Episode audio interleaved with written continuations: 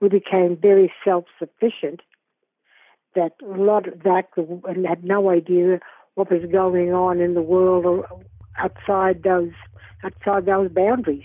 Yeah, and the same with the white fellas out there. Only now, when they're reading the book, they're all shocked. They said, "We had no idea this this went on." Okay, my name's Lesley Williams. I'm an Aboriginal woman from southeast Queensland. I I uh, grew up on the Cherbourg Aboriginal community in, in southeast Queensland. Queensland being, of course, a state in Australia, it's huge. It's in the northeastern corner. Grew up there during the 1940s, 50s, and 60s before being contracted out to be to work as a domestic.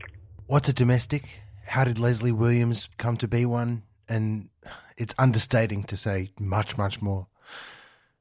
I'm James Milsom, and this is the Rulebook.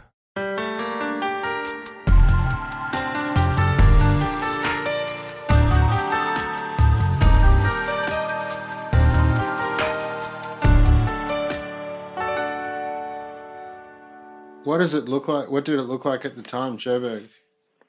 Cherbourg was just a, a very closed community. Uh, it was just basic, where there, you know, you had segregation there. You had uh, an area where the Aboriginal people all lived, and had, there was a separate area where the white officials lived. And then so Cherbourg, C H E R B O U R G. It is. Uh, you can Google it if you want to see some images. Essentially, very simple small town. It's a settlement, really, uh, purpose built uh, to contain really Aboriginal people from um, far flung areas in Queensland uh, into one place. More on that a little later. It was all. It was very self-contained. So we became very self-sufficient that a lot of that and had no idea what was going on in the world or outside those outside those boundaries. And and what year was it that you um, were put to work? I was sent out as a domestic in 1964. And you were how old? I was I was six, uh, 16, just turned 17. And 17 was late, as Lesley told me. She was uh, only sent out so late because she was helping her grandmother look after the younger children in her family. And uh, that was only because her older siblings had already gone. And they'd gone to work as domestics. So let's define that. I was a, a domestic servant, mean like a housemaid. Housemaid where you were, you were contracted out to work for uh, families out on uh, cattle properties, sheep stations, or just ordinary uh, dairy farms, or in in private home, white homes in throughout throughout Queensland, including down here in Brisbane. So Lesley's heading out to her new job as a domestic, and what she has in her hand becomes crucial later on. When I was sent out, I carried a, a brown envelope uh, inside the brown envelope was a, a work agreement that was to be signed by the employer between the employer and the government. James, I'm telling you, with all this information I'm just giving you now, it's important for the listeners out there to to read to know that I only discovered what the, I was carrying in that brown envelope was in 1992. And three decades later, Lesley turned the government document archives upside down to try to find the documents that she had held in her hand on that day. So went out in 1964, terrified to open the envelope. My my employer met me at the station out west. It was about a couple of hundred kilometres west of uh, one of the main towns in Queensland, southwest Queensland, and then um, you know, everything was fine, was paid pocket money, and the bulk of my wage was to be sent back to be kept in trust for me. Now, on that note, this notion of trust, let's invite another person along to help us tell the story. This is Tony Woodyatt. Uh, I'm the director of the Queensland Public, Public Interest Law Clearinghouse, but actually, at the time that Tony comes into the story, he was working at the Caxton, Legal, Legal Centre, and it's a, a community legal centre that And you probably uh, realise, but um, I think they're called different things in different parts of the world. Community legal centre, essentially a place you can go to get free legal advice. Tony's going to help answer a few questions. Uh, a couple of the first ones are why was Lesley sent out to do this work? Um, and why didn't she get paid for it? So there's this law that was passed. It only applies to Aboriginal people. As we know, Aboriginal, well, the dictionary definition says that it means the people who were here first. Anyway, this law. It required them to work as uh, as cattlemen and domestics in far-flung places, and a percentage of their wage from that work was uh, taken by the government and held in individual bank accounts. And not many of the people who were doing the work knew where their money was going. And even of those who knew where the money was going, it was pretty hard to find out how to get to and, it. And um, also, uh, some of that money was used uh, for their own upkeep, for living in the reserves and for general reserve purposes. More on that shortly.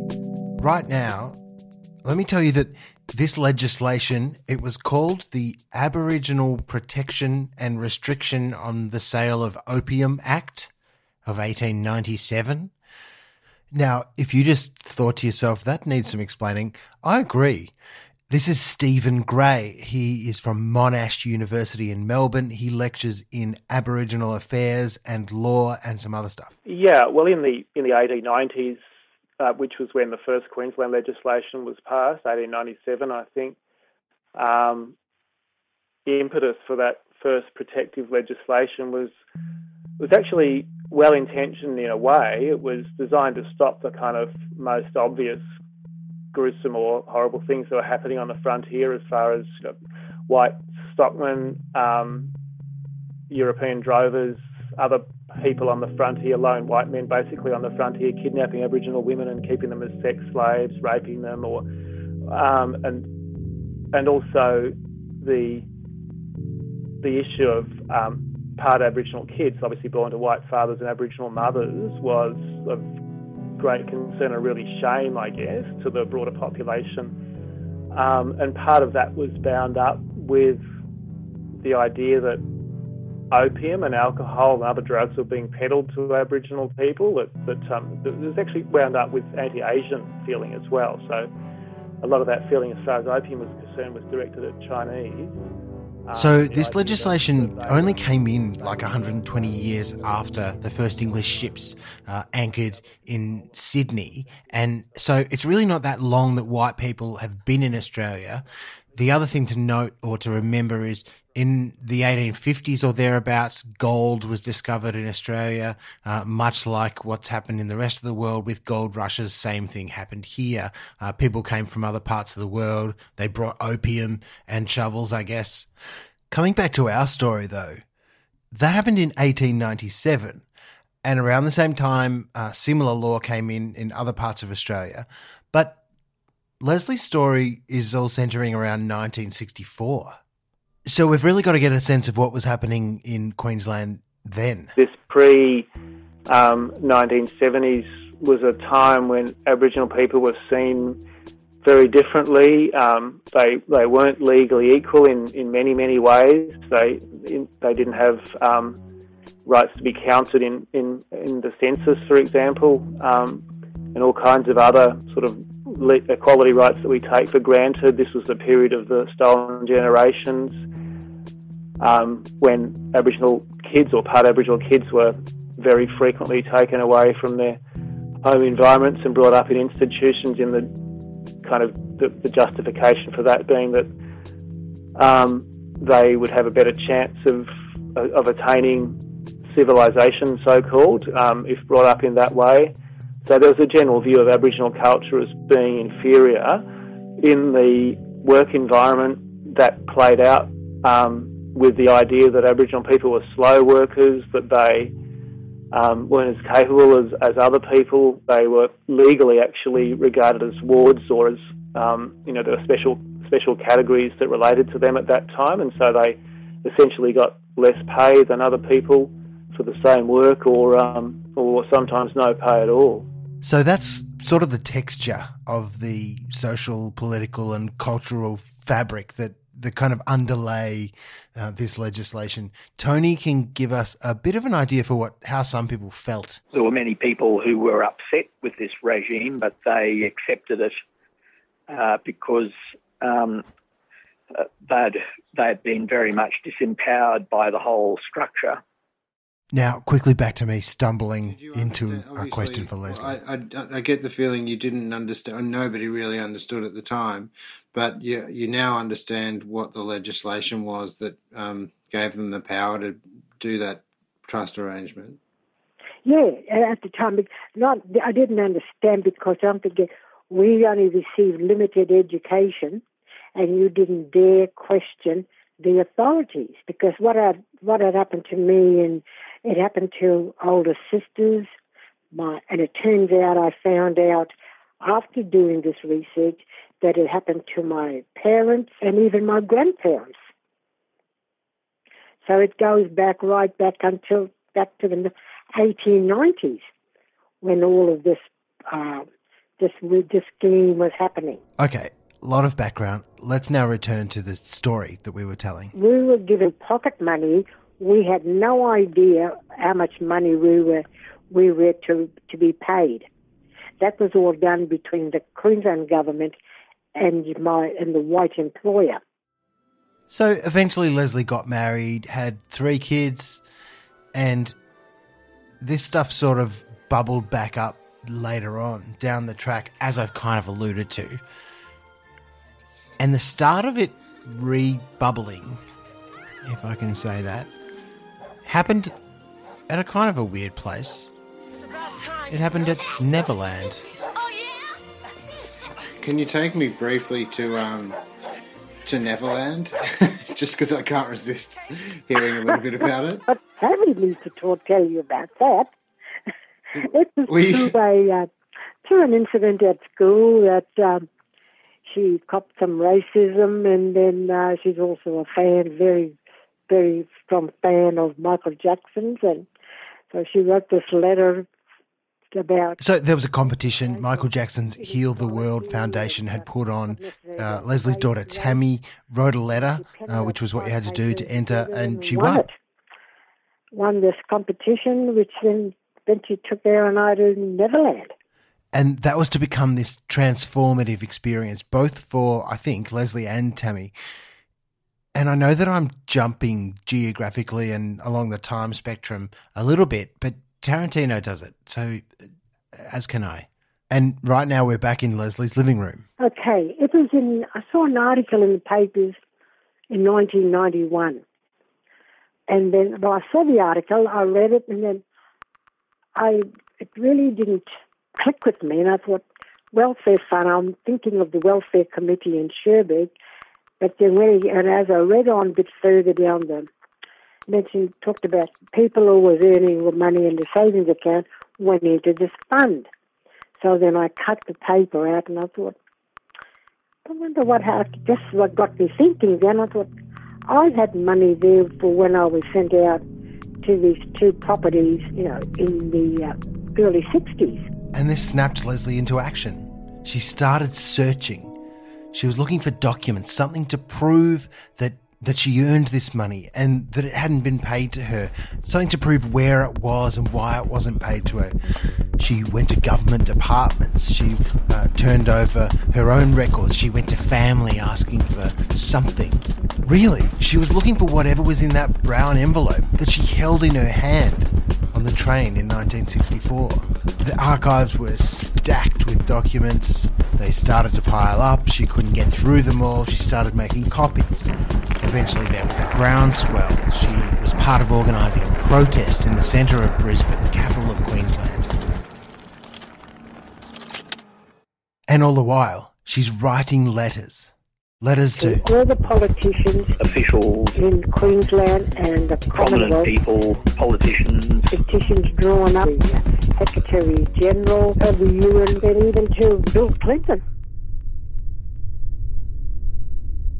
Lesley later wrote that her shoebox sized house was just filled with documents.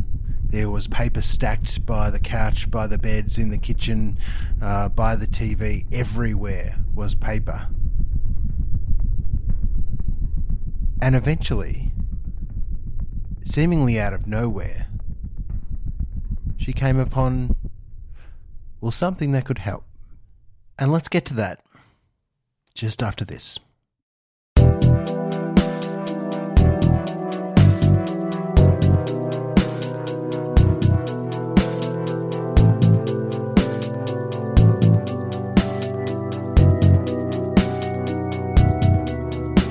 Okay, prefacing this break chat with I sincerely love making this podcast. That much cannot be in doubt. Okay, moving on. I don't get paid anything to make this and I'm doing it anyway. That's cool. However, what would be really helpful is if I got some financial contribution. And what's a way that you can jump in and help support the podcast? Well, it's through this site called Patreon, P A T R E O N dot com. There, you can pledge $2 or more a month. Each monetary amount um, comes with like a bit of a perk package. Some of them are like you get bonus content um, with episodes. In some of them, you get uh, access to like a chat that happens after the episode comes out and it's exclusive. It only happens with other people uh, at a similar echelon, and so on and so forth. And there's lots more great, amazing, cool, exciting stuff that is coming. Anyway, if you want to go there, give me a hand. That would be really great. P-A-T-R-E-O-N dot com slash the rulebook or the rulebook dot XYZ and follow the links to support the rulebook. So, what did Lesley find in her search? She found a passbook, and it contained records of all of the money that she was supposed to have been paid and where it was paid to. And it turned out that my wage when I was sent out in 1964 was three pounds and ten shillings, of which I was supposed to was supposed to receive weekly one pound one pound ten shillings, and the other two pounds to be sent back quarterly to be kept in trust for me at the Cherbourg office. This was proof, the proof that Lesley needed. So she got Tony on the phone. I took a statement from her about about this history. We then went through the process of trying to uh, to obtain uh, the government records. Tony and lawyers at the Caxton Legal Service uh, got more documents. They put them together with the documents that Lesley already had. They saw that there were disparities. They saw that there were questions to be asked. So they got this barrister to give advice. Her name, Jean Dalton. She's now a Supreme Court Justice. Explain, uh, and uh, then on Lesley's instructions, we drafted um, a statement of claim uh, to the Supreme Court to uh, to commence legal proceedings about, against uh, the state of Queensland. And the claim was for breach of trust.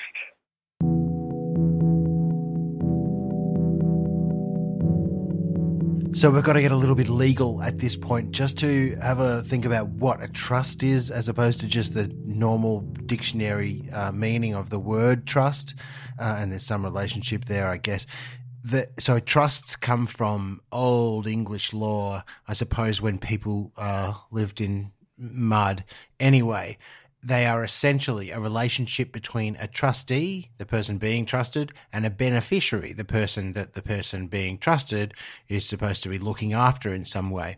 I think that a really good way to look at an example of a trust is thinking about Batman. I really love Batman analogies you may have noticed from past episodes.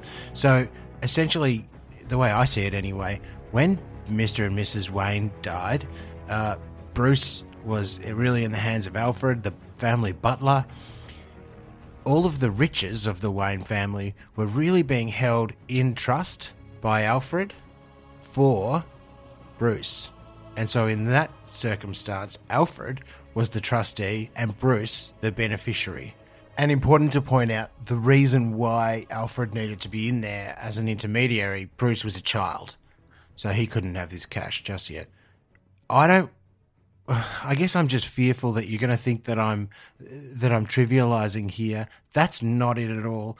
I like looking at these things from uh, a simpler and different point of view to take the heat out of it a little bit so that we can think about it and understand like what trusts are just in a different context. So we can now apply that understanding to the case at hand.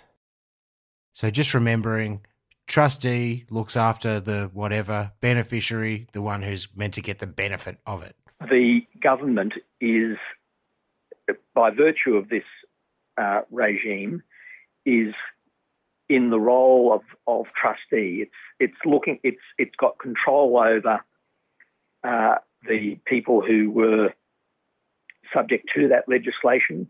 It was controlling some of their money, and if it did not properly look after that money, as appears to be the case, the government has breached its duties uh, to the beneficiaries so to the people who are supposed to be looking after. So before we plunge deeper into this court case, let's have a quick reflection on well, what was in the minds of people in Lesley's position?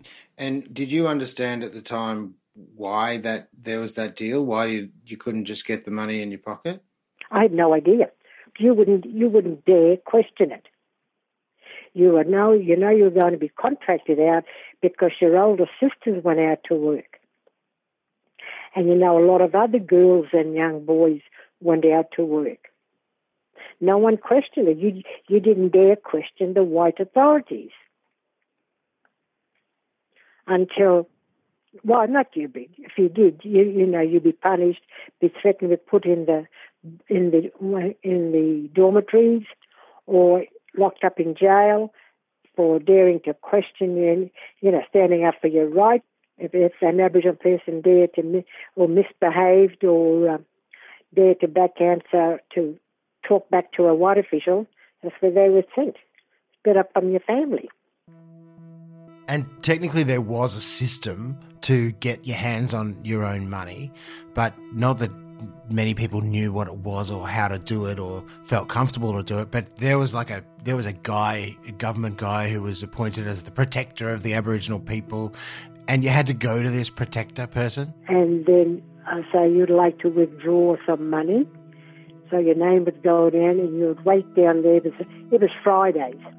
Every Friday you're allowed to go down to, you know, go down to the office and check to see if your name is on the list, which was then giving, granting you permission to, to withdraw some, some money. So there was a limit on what you could withdraw. Uh, I think it was ten pounds. Anything over ten pounds, you had to get permission. Had to come from the director, and you have to explain why you want that amount of money. Money that you had earned. Anyway, Lesley did have this understanding the whole time and, and held it throughout the process we've been talking about that this wasn't just about her when I, uh, as I was getting more and more information, elders coming to our meetings, I realised that it was not about me, it's about thousands of other Aboriginal people. I wanted to highlight, I wanted to bring it out, bring it out into the open so that the wider community, all the white fellas out there, they were always under the impression that Aboriginal people are lazy, never worked, don't like to work. They love just like to live on handouts, which was never ever the case. And in the course of her investigations and preparing for her case, Lesley had actually figured out that the money that was earned by herself and these thousands of other Aboriginal people had been used by the state. Loans were given out to various hospital boards around the state. They built new wings, they built kitchens, and in fact, one hospital was actually built. And as Tony told me, some of the money that was being earned by all of these people was being used to, to um, run the the reserves, the missions, and the reserves, which is um, which in a sense means that the uh, the um, inmates, to use that word, were paying for their own care. And we're about to come back to this idea of protection versus control. You and I, you might be thinking, are responsible for paying our own way as well. The big difference is that, broadly anyway, we get to choose where we go, where we work, where we live, and how we live. Aboriginal people under this regime weren't given that choice. Here's Stephen. The missions would take would take social security or or wages and um, use it in ways that they thought were for the best of the best interests of the Aboriginal people. So they'd build, you know, toilet blocks or accommodation or whatever, which to them was fair. But I guess these are the kinds of services that government is supposed to be providing and does provide um, for the general communities. So they were paying for the general upkeep of the of the reserve that they were required to stay in. They had no choice. They were controlled uh, and uh, had to stay uh, in those uh, in those places. So, with that in mind, let's head back to court. As we know, Lesley's gone to court asking a judge to make an order to say that there was a trust, that the trustee was the government, she was the beneficiary, and that the government had breached the trust in not giving her her money. But it didn't get to court the case was settled? We sat around the table and negotiated. And I said, I'm happy to, you know, well, well I'm not sure, the, I can't remember now the exact legal words, but withdrew the withdrew the um, uh, the writ or claim, whatever it's, it's called, on the condition that the government moves forward and address this issue. Effectively, Lesley was saying I'll give up my claim if you, the government, deal with everyone else's.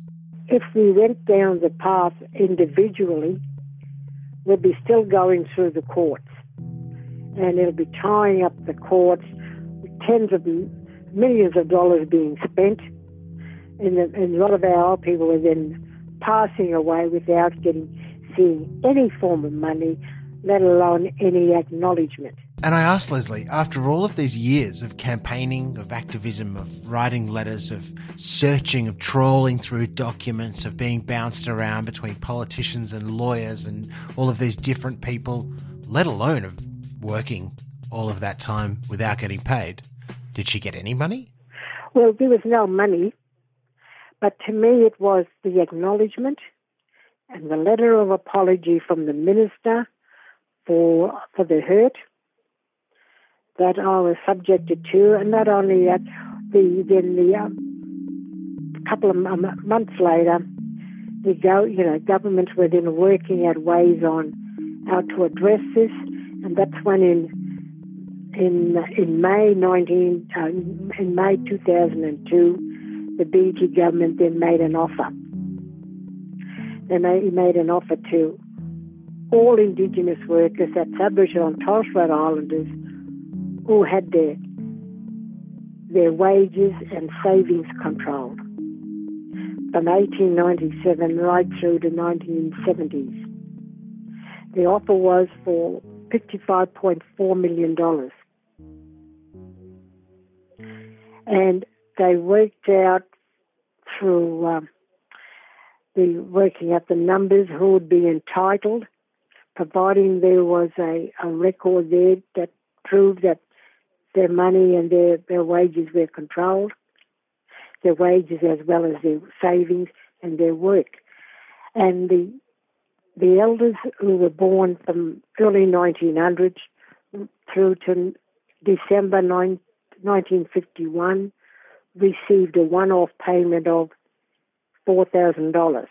And then the younger ones who were born from 19, January 1952 to December 1956, received a one off payment of $2,000. Is $4,000 enough? $4,000, no. There was a lot of anger. A lot of people were very angry. Because some, uh, look, some people worked 20, 30 years. and have you know to have their money controlled. So fifty five million dollars on paper in a news headline sounds like a win for the good guys, I guess, but not everyone thought so. Here's Tony. The government hasn't um, really taken it seriously enough. You know, it's something that they can uh, think that they can just throw, um, you know, throw uh, chips at, uh, and that that'll solve the problem rather than going to the extra length of really um, showing that there is some recognition of what happened, uh, more than just you know paying them some money. And the voices of dissatisfaction and dissent um, after this scheme of this $55 million in Queensland, they were loud enough that there was a federal government inquiry, uh, there was a report. One of the many recommendations was a confirmation that the Queensland government hadn't done enough, that they needed to go back and have another look and do better. You know, they, they revisited the scheme and made another offer of, of some more money, and I think it might have even been a little bit broader. Um, but that's still happening, and but also since there have been other people who have not accepted the offer because it's not. It's even. Uh, I think it it still amounts to, and I, I could be wrong here, but less than ten thousand dollars per person. So that brings us just about to present day, and after I recorded the interviews for this story, there was a class action filed in Queensland. That means uh, essentially a big lawsuit with a, well, in this case, 300 plaintiffs. And these 300 plaintiffs are claiming the exact same thing that Lesley was. Today, a 77 year old Aboriginal man has taken legal action against the Queensland government to recover his stolen wages. Hans Pearson is one of 300 elderly Aboriginal people suing the government in a class action to get back money he earned but was never paid. And this is John Bottomley. He's the lawyer behind the class action. clearly a breach of trust. Uh, and so we're intending to take the matter to court along with all the other people. And there's, uh, we've already got 300 claimants. So this is far from over. And I think that that's in part at least because it's just at its very heart is this issue of the treatment of Aboriginal people since Australia started being called Australia and the perception and treatment of them from then until the present day. It's a whole other conversation, but I did have a bit of it with Stephen. Yeah, there was the idea that Aboriginal people were, were doomed to disappear. Um, the, the phrase smooth the dying pillow, that, that it was the white civilization as the higher races that their duty to to do that on, on the way to the inevitable extinction of Aboriginal people. And I guess the whole basis on which European colonisation occurred was um, based on the idea that what you may have heard the phrase terra nullius, empty land, the idea that there weren't actually people um, who whose civilization was worth being counted, I suppose um, that that was almost the whole basis for colonisation, and it certainly did play out in lots of different ways for Aboriginal people. And it's like we've said already. This is about talking about protection and that amounting to control. Was it good that they were wanting to protect Aboriginal people? Well, that was the uh, the emphasis on it, but it turns out that so much for the protection. In fact, it it was a, it was a uh, it was a form of control because once you were then placed on these communities, every aspect of your life was controlled. So there's this historic background that looms large even now. And to me, at least, it sounds like for Lesley, it was about all of those issues and it was about addressing the conversations that are still going on around Australia, around bars and kitchen tables, in living rooms and in offices, on construction sites. And the conversations are about Aboriginal people being dependent on the welfare system or lazy or, you know, we could go on. And this was a voice in that conversation. It proved that we were never welfare dependent. We had a very good, strong worth ethic. And we're always being committed to what we do.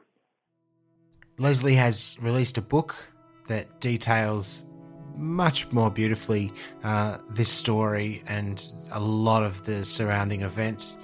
She wrote it with her daughter Tammy, who you heard about earlier in the story, and who played a crucial role as well. It's a pretty amazing read. The book's called Not Just Black and White. I would really love to talk to people to converse about this story and all of the others, about the podcast in general, about what I'm doing right and, and what I could do better. All of this stuff is would be so useful for me to hear about. So get in touch. Uh, you can tweet at me at Rulebook Podcast. You can contact me via the website, uh, therulebook.xyz, or Facebook, facebook.com slash rulebook podcast, or just search for the Rulebook Podcast on Facebook. Thank you very much for listening once again.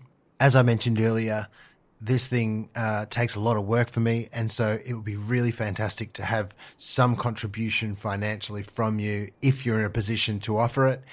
Two dollars a month is uh, the starting point, and it goes up from there. As do the wonderful perks. I think that the main perk is the the the program that you're listening to right now, and so that's it Patreon, P-A-T-R-E-O-N dot com slash the rule book. Anyway, this episode was produced and everything by me, uh, music by me. Thank you to the interviewees Stephen Gray from Monash University, Tony Woodyatt from the Queensland Public Interest Law Clearinghouse, and of course, Lesley Williams.